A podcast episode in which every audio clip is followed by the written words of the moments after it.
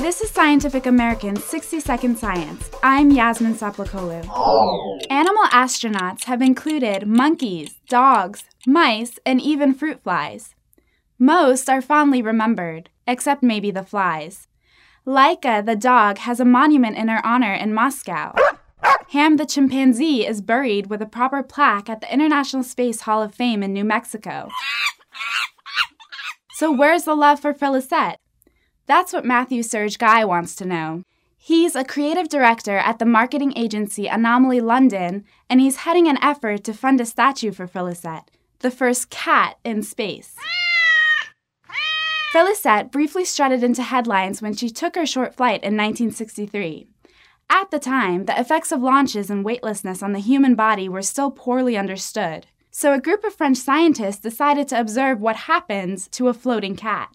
Felicette was chosen from a group of 14 intensively space trained cats. It was either her calm demeanor or sleek physique that made her the winner.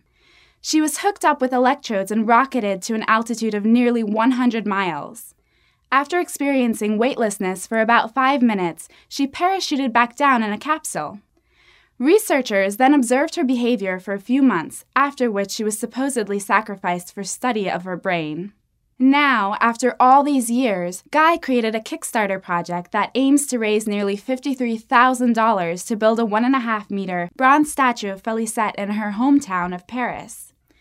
The deadline is 3:01 a.m. Eastern Time on Friday, November 17th. To find the Kickstarter page, just Google Kickstarter and Space Cat. Donators are eligible for small prizes such as postcards and tote bags, and some larger ones such as recognition on a plaque near the statue.